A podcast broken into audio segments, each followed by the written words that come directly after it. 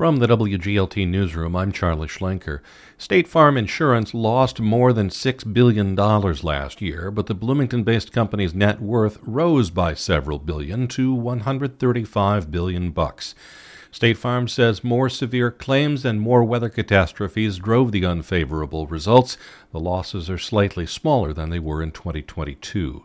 Over the next decade, Bloomington and Normal will spend about $101 million to remove lead water service lines. Almost all of that is in Bloomington.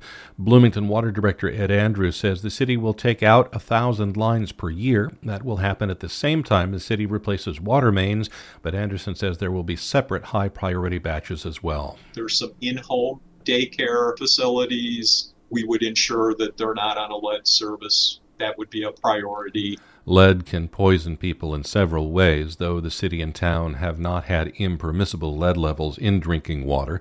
The Federal Environmental Protection Agency is forcing cities and towns to do the work. Elimination of the sales tax on groceries would cost the city of Bloomington close to $3 million per year in revenue. It would cost normal $2.6 million. Bloomington City Manager Tim Gleason says the city pressed its case with the governor this week. We're hoping if this is going to occur with the grocery tax, that LGDF is also uh, looked at, uh, possibly restoring older numbers, which almost uh, identically would replace that loss to the city. That state income tax sharing money lawmakers stopped sending to municipalities several years ago.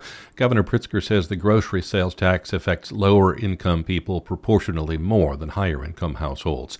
Illinois Commerce Commission staff are recommending the regulatory agency reject a proposed carbon capture pipeline in eastern McLean County. Engineer Mark Maple has testified the project by Gibson City based One Earth sequestration is not in the public interest and its impact on landowners is not clear. The Commerce Commission has scheduled hearings on the proposal for late May. I'm Charlie.